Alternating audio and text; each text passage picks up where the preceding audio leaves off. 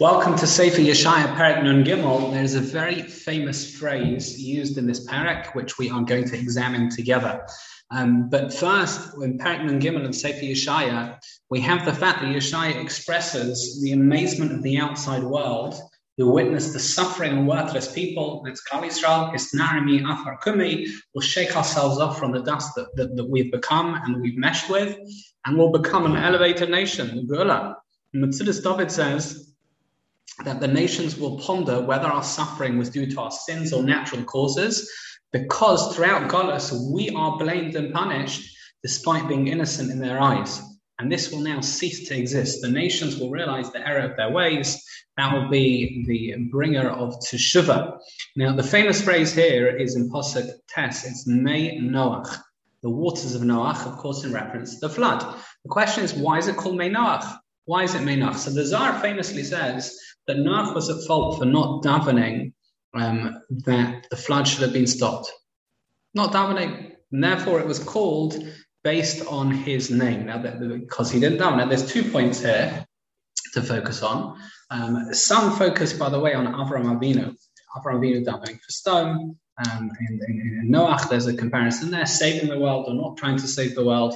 there's a deeper question there to be asked as well. Um, but what I want to focus on is two primary things. Number one, if Noach was lacking in an element of chesed, then his tikkun was the correction for that was to be put in a place of chesed.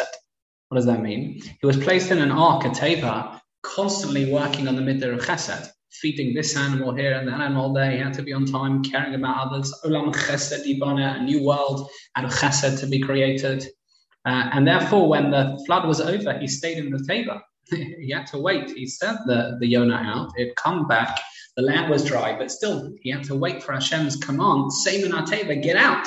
Because who said the chesed course was over? That's point one. The next point is a deep point. The Arizal writes that Noach uh, the Gilgul of Noach, the reincarnation, was Moshe.